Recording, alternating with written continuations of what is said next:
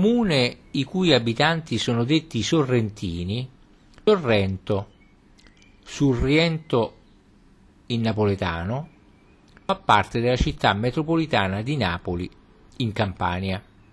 Stazione di soggiorno di antica fama internazionale, è tra le principali d'Italia, posta a metri 50, adagiata su un'ampia terrazza tufacea a picco sul mare, trova al centro del versante settentrionale della penisola sorrentina. Sebbene l'odierno sviluppo le abbia fatto perdere in qualche misura l'originario carattere di piccolo e tranquillo abitato, conserva ancora molto dell'antico fascino, grazie soprattutto ai parchi e ai profumati giardini delle ville e degli alberghi, e ai lussureggianti aranceti ed uliveti. Il toponimo Sorrento deriva dal latino surrentum ed è ben documentato in epoca classica, anche da fonti greche. Potrebbe derivare dalla forma greca sirrenton, dal verbo sirreo, confluisco, in riferimento alle acque che scendono dalle strette valli nelle vicinanze, quindi confluenza delle acque. Indicherebbe quindi la peculiarità topografica della cittadina, delimitata da valloni che sono stati scavati nel banco tufaceo dall'azione erosiva delle acque piovane defluenti in mare. Agli abitanti indigeni ed etruschi subentrarono non prima del secolo VI a.C. i greci cui è infatti attribuita, secondo la tradizione letteraria, l'origine di, Sorrente, di Sorrento. Iparo, figlio di Auson, re degli Ausoni in Opicia, dopo aver lasciato l'Italia per conquistare le isole Olie, in vecchiaia decise di tornarvi e fu aiutato nella conquista di questo abitato dal genero Eolo. Alla primitiva presenza sul territorio di elementi proto-latini, comune a tutta la Campania, seguì quella di popolazioni osco-sabelliche, confermata da alcuni ritrovamenti archeologici come un'iscrizione rupestre in lingua osca del secolo III-II a.C., rinvenuta nel 1985 presso Capo Ateneo una piena affermazione della stirpe sannita si ebbe nel IV secolo a.C., dopo il probabile dominio dei Siracusani in seguito alla loro vittoria sugli Etruschi nel 474 a.C. Sotto Roma, Sorrento entrò poi nella Lega Nucerina, subendo ritorsioni per essersi opposta alla conquista della Campania da parte dei Romani durante le guerre sannitiche. A questi ultimi prestò invece aiuto in occasione della seconda guerra punica, anche se dopo la disfatta di Canne si offrì ad Annibale nel 216 a.C. Nella guerra sociale si schierò ancora una volta contro Roma e dalla parte degli Italici. Presa da Papio Mutilo, e soggiogata da Silla, non fu tuttavia distrutta, ricevendo invece una colonia di veterani sillani che costruirono lungo la costa numerose ville. Verso la fine dell'età repubblicana divenne municipium e all'inizio dell'impero, come Baia e Ischia, fu per i romani un apprezzato luogo di villeggiatura. Il Medioevo. A inizi secolo V Sorrento fu eretta a sede vescovile e governata quasi autonomamente da arconti e duchi. Dopo il dominio dei Goti fu riconquistata dai bizantini nel 552, sottraendosi poi ai Longobardi di Benevento e restando fino ai primi anni del IX secolo nel Ducato bizantino di Napoli Nell'835 o subito dopo fu assediata da Siccardo principe di Benevento, senza però essere presa grazie all'arrivo inatteso dei Saraceni di Sicilia, o, come narra la leggenda, per l'intervento provvidenziale di Sant'Antonio, di Sant'Antonino, la cui immagine sarà collocata sulla porta est dell'abitato a simbolica e divina protezione. È da ricordare inoltre che nel 1137 fu saccheggiata dai Pisani durante la loro spedizione contro le città marittime rivali della costa campana. In epoca angioina fu data in feudo ai principi della famiglia reale, in particolare nel 1271 a Carlo II lo Zoppo, che nel 1309 la passò al figlio Pietro. Alla morte di questi, 1314, tornò a far parte del Reggio Demanio, divenendo feudo prima di Gabriele Correale e poi di Giovanna II d'Angiò fino al 1435 da preda di scorrerie a luogo di villeggiatura.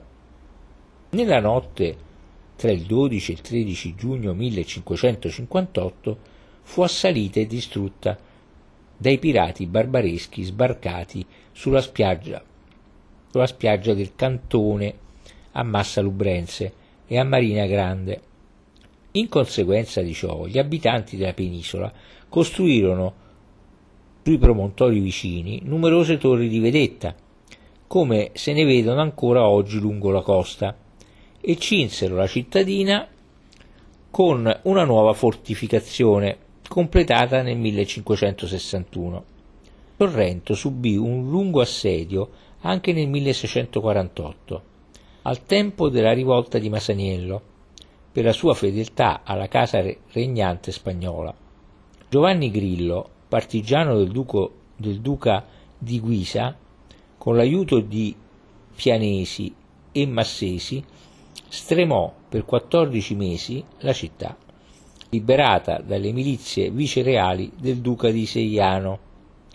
Nel 1799 aderì alla Repubblica Partenopea e fu teatro di lotte tra repubblicani e borbonici, pur essendo già divenuta sin da metà del secolo XVIII, ricercato e tranquillo luogo di villeggiatura, nonché, anche per la vicinanza con Ercolano e Pompei, tappa d'obbligo del Grand Tour in Italia. Cittadini illustri di Sorrento sono Torquato Tasso e Bernardino Rota. La città greco-romana si stende dall'attuale piazza Tasso all'estremità ovest del tessuto urbano e in direzione nord-sud dalla moderna circonvallazione via degli Aranci fino al costone a picco sul mare. In questa partizione del territorio le strade conservano ancora l'impianto di tipo ippodameo. Le vie San Cesareo e Puoro corrispondono al Decumanus Maximus, via Tasso al Cardo Maximus, il foro di Surrentum era all'estremità ovest di via Fuoro, il tempio di Cibele presso la chiesa dell'Annunziata, quello di Afrodite e Cerere verso la marina. Un teatro si disponeva sotto la grande terrazza dell'albergo Vittoria, le terme sotto il giardino dell'albergo Royal, un circo presso Villa Correale, un pantheon presso la chiesa del Rosario, due le porte a mare, quella verso Marina Piccola era al lato della chiesa di Sant'Antonio, quella verso Marina Grande è ancora intatta sotto le sovrastrutture moderne. Corso Italia aperto nella seconda metà del secolo XIX, è il nome che la statale acquista entrando nella città e lungo il tratto fino a poco prima di Piazza Tasso è caratterizzato dall'intensa edilizia di speculazione che ha deformato l'ambiente negli anni 1950. L'esempio eclatante è Piazza Angelina Lauro, aperta a destra del corso negli anni 1980, privando l'ingresso a Sorrento dell'ultimo aranceto sopravvissuto all'ondata di cemento. Al numero 211 del corso sono ancora visibili resti di cisterne romane. Molto bello è il Museo Correale di Terranova. Memoria dell'antico aspetto della zona è la tranquilla e alberata via Correale, cui si scende da Piazza Lauro e il cui segmento di destra porta alla principale istituzione culturale dell'abitato, più bel museo di provincia d'Italia, secondo la definizione di Amedeo Maiuri. Il palazzo in cui ha sede, donato nel 1902 dagli ultimi discendenti della nobile famiglia, Alfredo e Pompeo Correale, insieme loro, alle loro collezioni, create su un fondo donato ai Correale da Giovanna d'Angiò nel 1428 come riconoscimento dei meriti della famiglia verso Sorrento e ampliato nella seconda metà del secolo XIX. A questo periodo risale la simmetrica facciata. Piazza Tasso, cui conduce il segmento opposto di via Correale, si apre al limite del nucleo storico. Fu ricavata mediante il riempimento del sottostante vallone, ma costituisce oggi il centro della cittadina. La ornano la statua del patrono Sant'Antonino, si rifugiò qui, pare, al tempo delle invasioni longobarde, posta fino al 1866 sull'antica porta di Parsano e in posizione più decentrata verso l'imbocco di via Pietà. Monumento a Torquato Tasso, il più illustre figlio di Sorrento, nella vicina casa Correale, completamente rifatta nel 1768, fondale del cortile maiolicato con finte architetture, festoni e figure del 1772. Entrando nella piazza si ha a sinistra la ricca facciata con stucchi tardo settecenteschi, e antistante portico della chiesa di Santa Maria del Carmine, di origine medievale. Al centro del soffitto Madonna tra angeli e santi, che dà l'abito carmelitano a Sant'Elia, a destra dell'altar maggiore grazioso tabernacolo del 1781, che riprende forme quattrocentesche. Via della Pietà, dal lato ovest di Piazza Tasso, Due ali di eleganti fabbricati ottocenteschi caratterizzano il segmento successivo di Corso Italia, dove, al numero 53, è l'elegante Villa Fiorentino, che fu costruita negli anni 1920-1930 in un sobrio stile neoclassico. Sotto il viale d'ingresso si sono rinvenuti resti di una domus romana del I secolo a.C. Salendo a sinistra del corso, i pochi gradini di Vico II di età, si guadagna l'omonima Angusta Via, dove prospettano i più antichi palazzi della cittadina, tra cui due tra i più interessanti esempi di architettura civile sorrentina.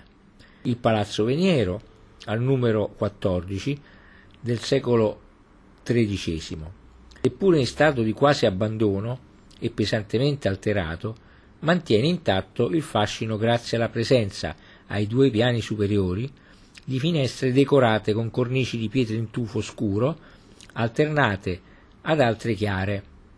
L'ex Palazzo Correale, al numero 24, la prima metà del secolo XIV, che conserva ancora dell'originaria costruzione il portale durazzesco e al piano superiore due eleganti bifore ogivali, tema della famiglia al centro, e una monofora del tipo a punta di noce.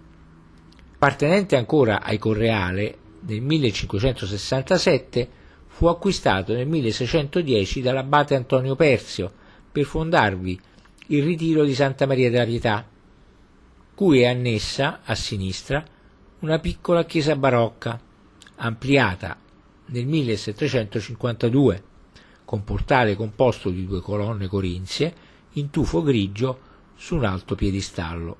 Il Duomo. Via Pietà lascia a sinistra, reinterrate, tracce di un asse viario di epoca greco-romana e sottopassa il campanile della chiesa a cinque piani, tre di età romanica e due, gli ultimi, del 1700. Il fornice, che al primo livello si apre sul Corso Italia, è adorno di quattro colonne antiche e, prima dell'apertura della nuova strada, doveva conferire a questo scorcio urbano una più evidente e profonda prospettiva, oltre che delimitare un luogo riparato per le pubbliche riunioni.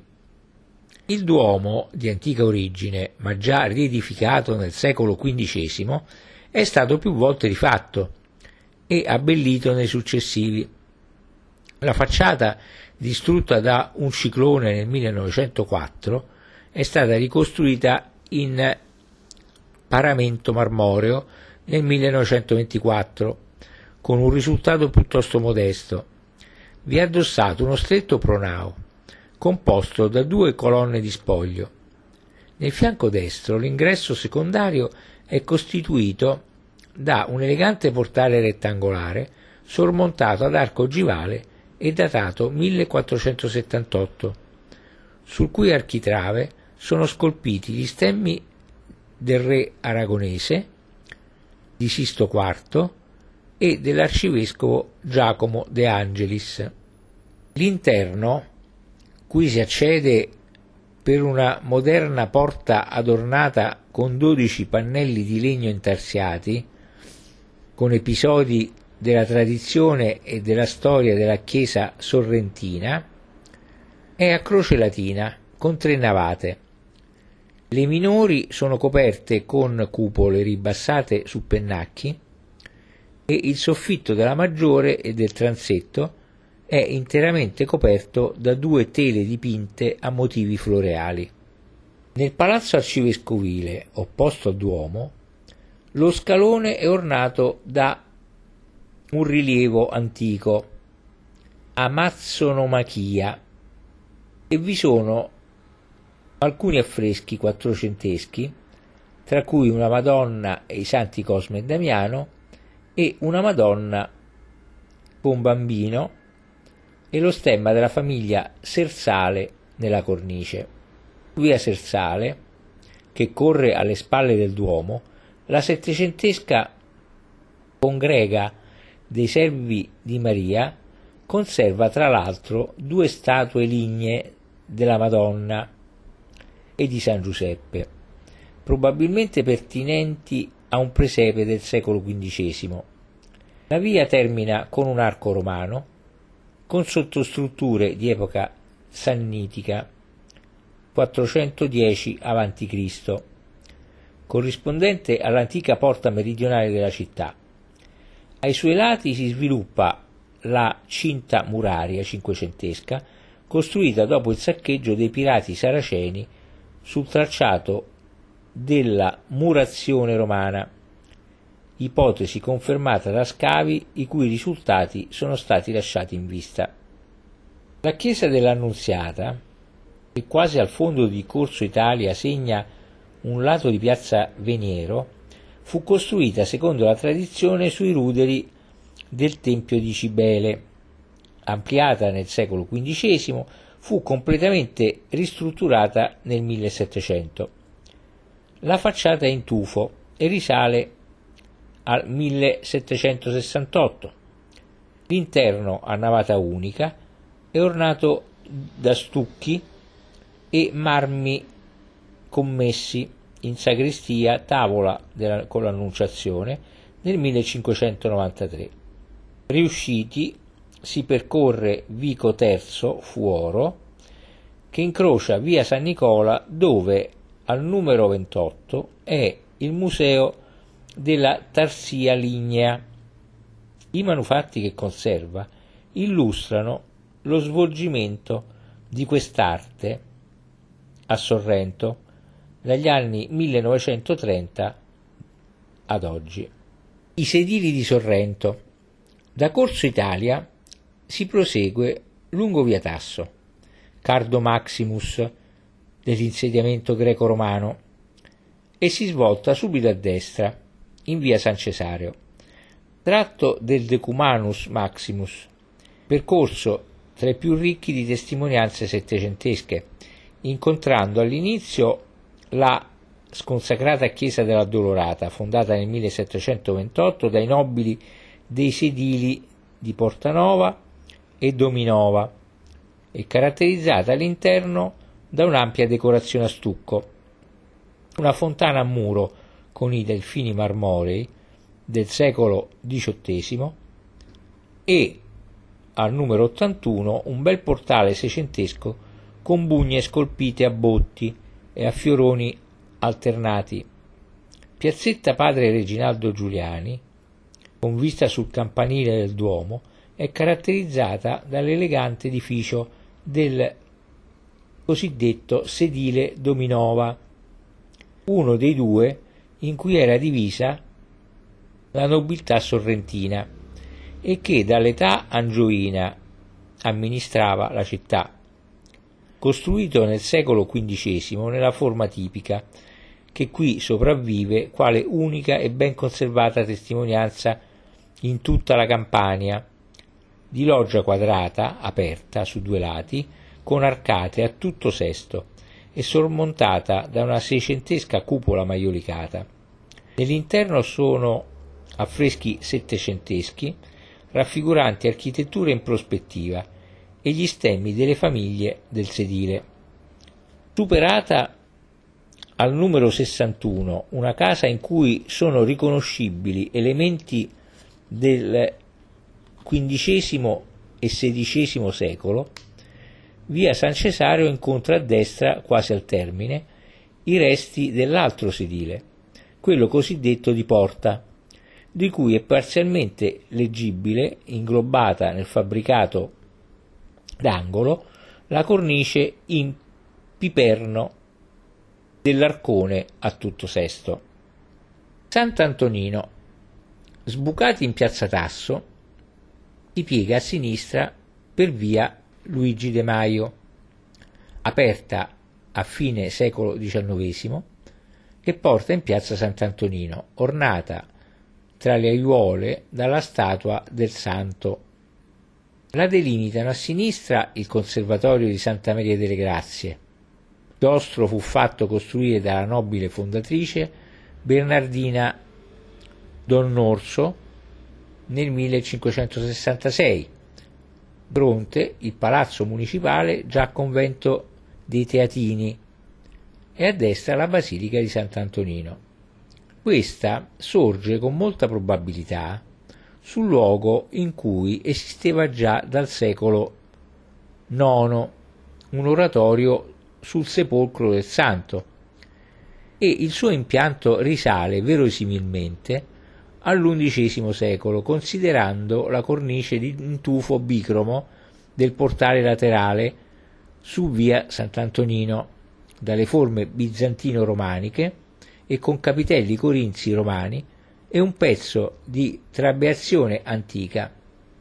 La chiesa, già esistente al principio del 1300, fu più volte rimaneggiata fino all'attuale veste barocca, risultato dei lavori di trasformazione avvenuti dal 1608.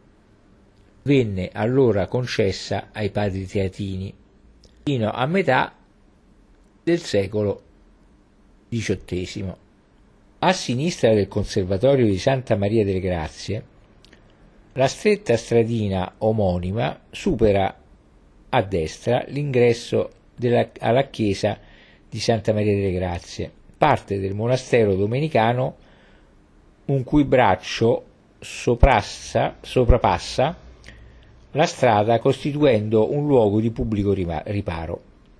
La chiesa, con accesso da un portale di pietra vesuviana, inglobante un bassorilievo cinquecentesco, presenta all'interno una ricca veste settecentesca con decorazioni a marmi commessi, a intagli lignei, e custodisce un dipinto Silvestro Buono di Madonna tra i santi Giovanni Battista e Domenico, che presenta la fondatrice del monastero.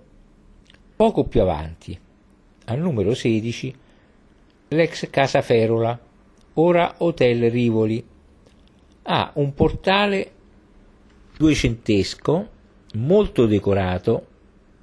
Chiedo scusa, il portale è durazzesco, molto decorato ed è della metà della prima metà del 1400. Un altro portale in marmo è datato del 1567 è al numero 1 di via Bernardino Donnorso che a, de- a destra conduce in piazza Francesco Saverio Gargiulo su questa affaccia a destra la settecentesca chiesa di San Francesco con facciata rifatta nel 1926 e ornata da battenti lignei intagliati del secolo XVI. Dal piazzaletto antistante alla chiesa, ornato da una statua di San Francesco, si entra nella villa comunale e nel suo parco, caratterizzato da lecci, palme e pini, e adorno dei busti di due illustri sorrentini, lo storico Bartolomeo Capasso 1918 e il magistrato Francesco Saverio Gargiulo del 1924 e di un'altra scultura moderna, donna a tutta altezza, l'amenità della villa, come tipico per i giardini pubblici delle località turistiche tra 1800 e 1900, è accresciuta dalla scelta del sito che termina con una terrazza belvedere a picco sul mare e con uno splendido panorama sul golfo di Napoli da Procida al Vesuvio. Dalla villa una stretta stradicciola lastricata porta con numerose rampe alla sottostante Marina Piccola, dotata di numerosi stabilimenti balneari e di un porto da dove partono i traghetti e gli aliscafi per Capri e Napoli. Via Vittorio Veneto da piazza Gargiulo scende a destra passando davanti all'ingresso dell'Imperial Hotel Tramontano, l'ex palazzo Mastro Giudice, che ingloba due camere della casa natale di Torquato Tasso e si apre al termine in piazza della Vittoria, nel cui giardinetto a Palmizzi è un monumento ai caduti di Francesco Ierace e dalla quale pure si gode una splendida veduta sul golfo. Il tratto di costa sottostante presenta resti di costruzioni romane, ninfei, peschiere, piscine e opere di sostruzione, riferibili, secondo alcune fonti, alla villa di Agrippa Postumo. Dalla piazza ha inizio la strada che scende a Marina Grande, caratteristico borgo marinaro con spiagge, stabilimenti balneari e ristoranti, lungo la quale si incontra la porta greca ristrutturata nel secolo XVI. La chiesa di San Paolo è parte dell'omonimo monastero, risalente al secolo IX, ma variamente modificato, che segna il lato di Piazza della Vittoria, opposto al Belvedere, prospetta sulla vicina via Tasso con la facciata elaborata e articolata composizione di colonne a tutto tondo e pilastri addossati al paramento in pietra vesuviana databile circa al 1731. Da un angolo dello slargo antistante è possibile ammirare la bella cupola maiolicata con piastrelle bianche, gialle e nere.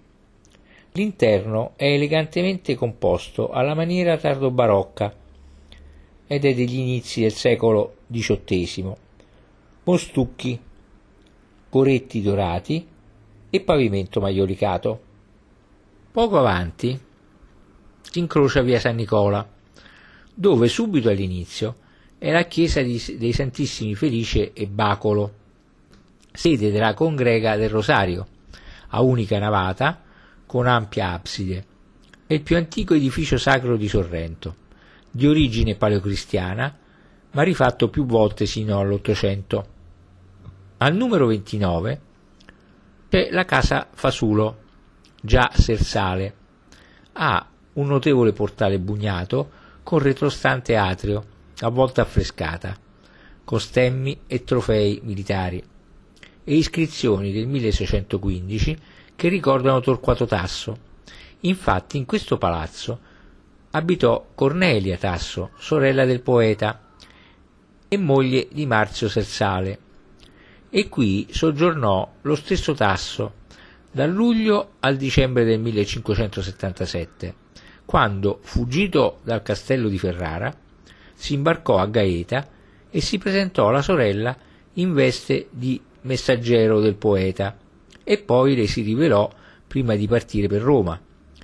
Al primo piano un ampio balcone poggia su menzoloni riccamente scolpiti.